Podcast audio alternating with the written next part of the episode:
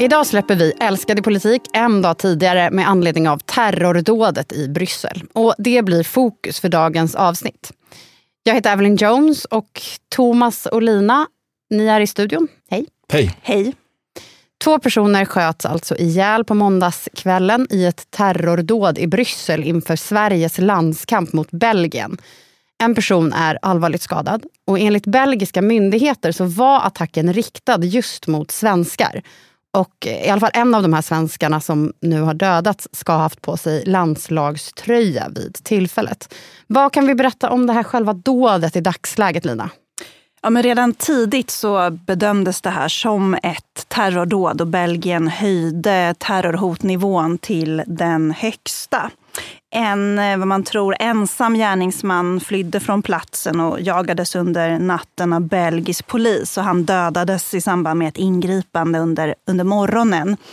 Och det handlar om en 45-årig man från Tunisien. Han sökte asyl i Belgien 2019 men fick avslag. Och han gick då under jorden och har hållit sig undan myndigheterna sedan dess. Och I samband med eh, det här dådet mot svenskarna så ska han ha ropat Allahu Akbar, Gud är större. Han ska innan dess ha svurit trohet till terrororganisationen IS och sagt att han ville hämnas muslimer. Och Bryssels borgmästare säger att den här matchen, den såg man inte som en högriskmatch.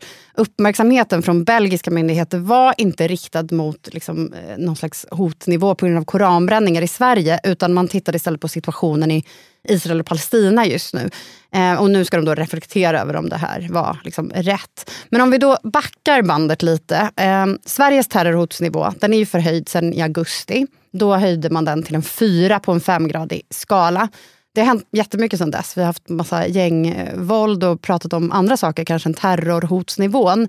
Men vad, vad var det då som låg till grunden för att man höjde den då? Det var ju delvis just de här koranbränningarna och eh, en komponent till som har diskuterats i det här sambandet är ju den här frågan om eh, vård av barn och omhändertagande av eh, barn som är i familjer, som, eller som inte är i familjer, mm. utan har ett trasiga liv och behöver omhändertas för att de inte kan deras föräldrar inte klarar dem. Det som eh, hände, och det var ju motiven till att man höjde den där siffran, att det fanns stora delar av världen som ut, Eh, i framförallt då länder som dominerades av muslimskt sinnade regeringar och organisationer som uttryckte hotfulla ordalag mot Sverige och sådär. Det var ju då en siffra. Nu kan man ju säga att den har fått ett, eh, ett väldigt blodigt och obehagligt innehåll genom att det faktiskt har verkställts två mord. Mm. Eh, som ju, det är ju tragiskt för de drabbade men det blir också väldigt hotfullt för alla andra svenskar eftersom det är uppenbart att det riktas mot folk som kommer från Sverige. Mm. Inte mot några individer. Så att eh, det, det, gör ju att den här fyran nu har blivit på riktigt på något sätt. Eh, anledningen till att man nu inte höjer ett steg till är tydligen att definitionen på en femma som då skulle vara fallet, det är att det finns ett väldigt konkret hot mot en konkret människa eller konkret eh, institution eller sådär. Och det har tydligen inte Säpo nu. Men i Belgien, där höjde man terrorhotsnivån efter det här dådet. Eller i Bryssel i alla fall. Ja, men jag kan inte bedöma vad som är skillnaden mellan deras skala och vår skala. Så det är lite svårt att värdera om det eh, egentligen är jämförbart. Nej. Och där, där hade man ju också en eh, terrorist på fri fot. Ja. Eh, det dröjde ett antal timmar innan han, som man säger, kunde oskadliggöras. Men det kom ju lite chockerande därför att eller mycket chockerande, därför att vi hade väl, precis som du var inne på, Eh, efter alla de här allvarsamma orden i somras där statsministern och andra talade om att det här var det värsta säkerhetsläget sedan andra världskriget och så vidare. Då hade ju uppmärksamheten på det här börjat lägga sig mm. för att det handlade mer om gängskjutningar och andra frågor i debatten. Så nu vaknade vi upp på ett väldigt obehagligt vis. Och om man då säger att den här terrorhotsnivån höjdes på grund av bland annat LVU-kampanjen och koranbränningarna som har varit lite av en följetong under året. Vet man någonting om vad motivet till det här dådet var? Ja, men det vi vet i nuläget när vi spelar in, mycket är ännu inte klarlagt, men det är ju att den här 45-åringen ska ha följt konton som handlar just om den här LVU-kampanjen. Och den har ju beskrivits som en del av den liksom allvarligaste påverkanskampanjen som Sverige någonsin har utsatts ifrån. Där olika utländska aktörer försöker sätta bilden av ett liksom islamfientligt land där muslimska barn kidnappas.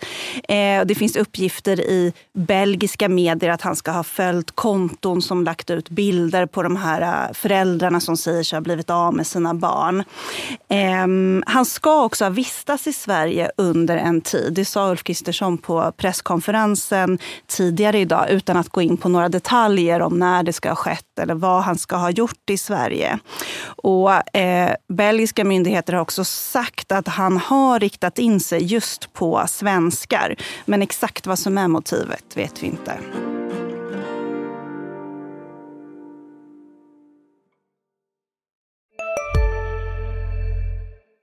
Vi är specialister på det vi gör, precis som du. Därför försäkrar vi på Swedea bara småföretag, som ditt.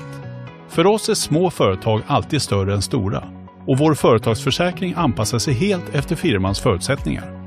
Gå in på swedea.se företag och jämför själv. Alltså äter du i duschen? Nej, det gör jag verkligen inte. Men alla gör ju det nu. Duschsnacks, Frans. Vilka är alla? Ja, men alla på TikTok och bloggar och allt möjligt. Så det de har en tallrik i duschen och så är det lite så här oliver och ostbågar typ. Nej men gud, tapas.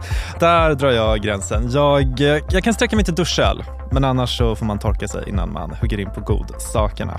Ja, men lyssna på Nära vänner, en podd med mig Fanny och dig Frans med Expressen. Viktiga nyheter.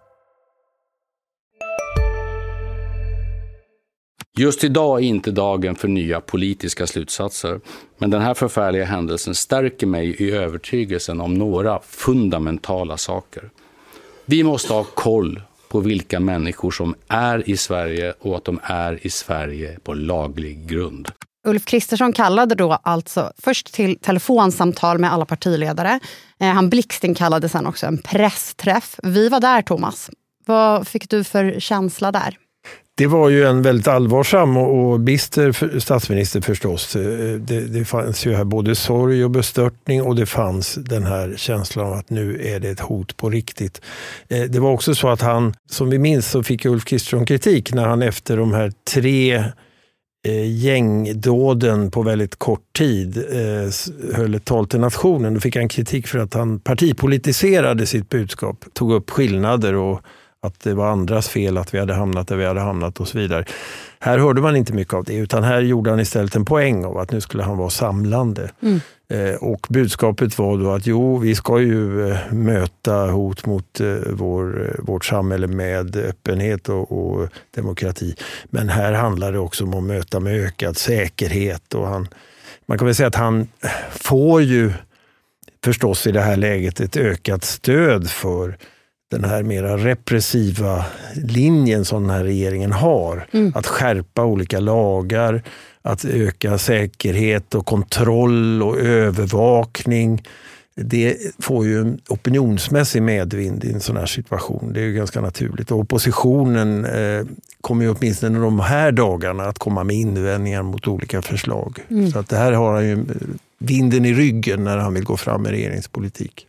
Han pekade ju också specifikt på eh, lite av det vi pratade om i podden förra veckan, om det så kallade skuggsamhället, om människor som vistas i Sverige eller i EU utan att ha tillstånd att göra det.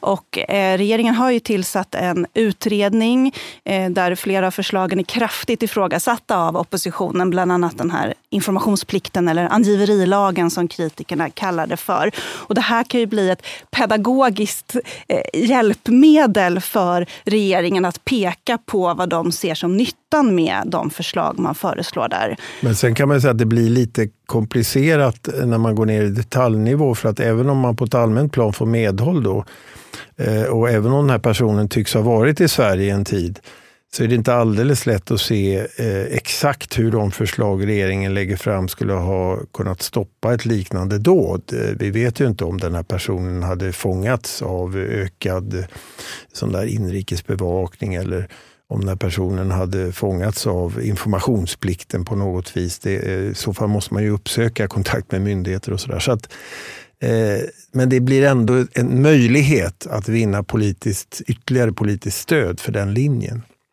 Men om vi tittar då, då, om man pratar om utredningar eller lagförslag, det har vi pratat om många gånger. Men vad gör liksom den svenska regeringen här och nu i den här situationen? Ja, men Ulf Kristersson nämnde ju att han har eh, talat med Belgiens premiärminister Alexander eh, De Croo vid flera tillfällen. Han reser imorgon onsdag till Bryssel eh, för att gemensamt hedra offren för den här attacken. EU har också ett extrainkallat möte nu ikväll, ett videomöte där stats och regeringschefer ska samlas för att prata om eh, Israel och Palestina-situationen. Och där lär eh, även det här terrordådet adresseras. Vad gäller svenskar som befinner sig i utlandet och känner en oro för fler attacker så har UD idag gått ut med en varning om att vara vaksam och man uppmanar svenskar att skriva upp sig på den här så kallade svensklistan om man befinner sig utomlands. Vad innebär det? Det är alltså då den här listan som man kan skriva upp sig på om man är utomlands som svensk så att UD eller ambassaden kan få kontakt med om det skulle vara någon krissituation. Men om, om vi då går över lite till oppositionen från regeringen. här då. Eh, Magdalena Andersson, Socialdemokraternas partiledare, hon var på en sån här kaffeträff med riksdagsjournalisterna som händer med jämna mellanrum där eh, olika eh, politiker får chans att eh, prata med eh, journalister under lite mer informella sammanhang kan man väl säga. Nu blev det ju en liksom, ödesmättad stämning. Det handlade såklart väldigt mycket om det här dådet. Och vi var ju även där, Thomas. Vad, ja. vad var hennes syn på det här? Det eh, som kommer fram blir ju ganska mycket en följd av vilka frågor hon får. Det är ju ett samtal då i det här, på de här samlingarna. Eh, och dels så sa hon väl ungefär som Ulf Kristersson om själva händelserna och så.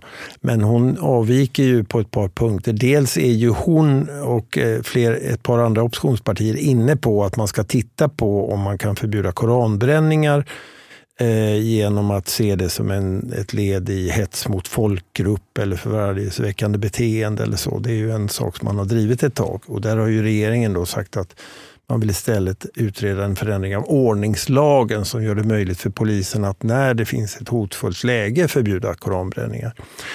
Och där har man inte lyckats mötas och det är ju Magdalena Andersson kritisk mot. Sverigedemokraterna vill inte göra något deras. Så att det, mm. Ska det bli någonting så behövs det liksom ett blocköverskridande samarbete här kring det man ska göra och de är inte med på varandras förslag. Mm. Och Magdalena Andersson anser förstås att det är regeringens fel. Ja. Eh, och, det, och det andra som hon tog upp var ju relationen till Sverigedemokraterna i den här situationen. Ja, för den blev ju lite satt eh, under lupp här under dagen. Det blev en stor uppmärksamhet kring en tweet, från, eller inlägg på sociala plattformen X.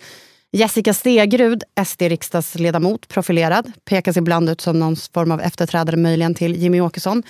Hon reagerade där på att Fotbollförbundets ordförande tillika tidigare moderatledare och statsminister Fredrik Reinfeldt som var på plats på den här arenan i Bryssel fick poliseskort ut från arenan efter att då matchen avbrutits i halvlek samtidigt som 700 svenska fotbollsfans fick sitta kvar innan de kunde eskorteras.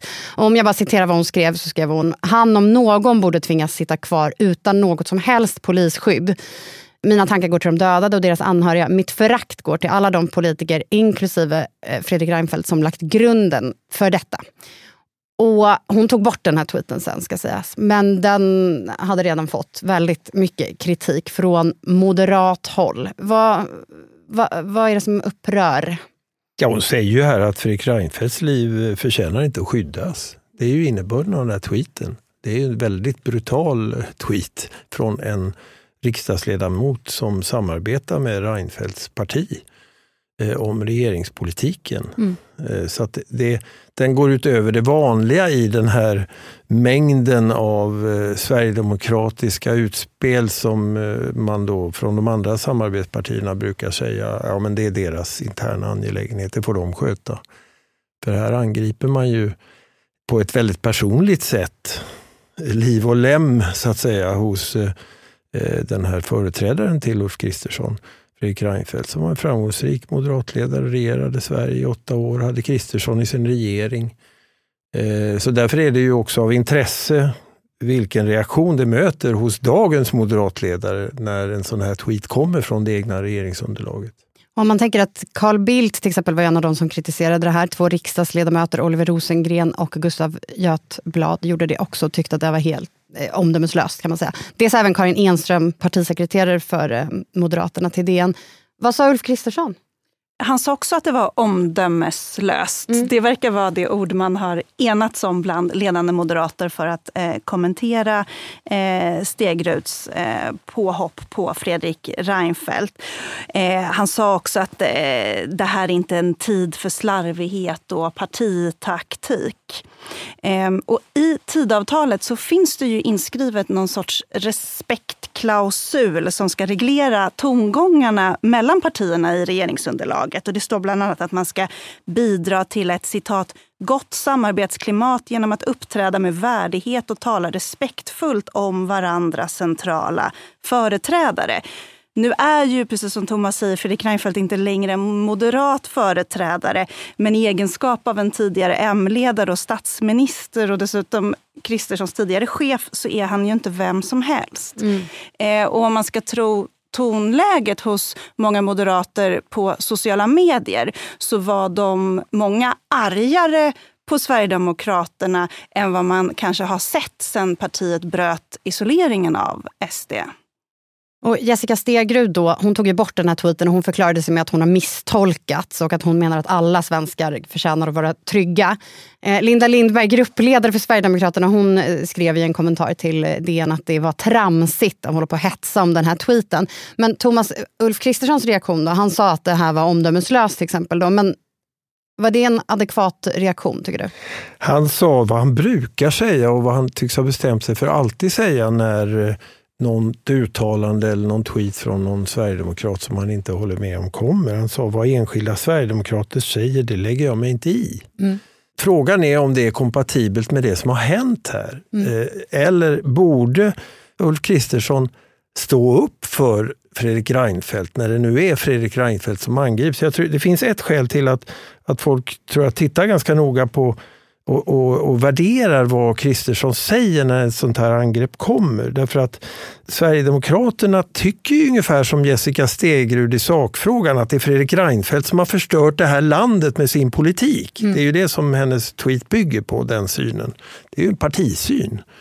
Och rätt många moderater eh, har ju börjat tycka det under Ulf Kristerssons tid som moderatledare. Och det är ju, eh, han själv har ju delvis strukit det medhårs genom att säga att eh, Sverigedemokraterna var tidigt uppmärksamma på det här med invandringen, att den var problem och de låg före oss i den synen och sådär. Så då blir det ju extra intressant var han drar gränsen för vad man kan säga i den vägen. Mm.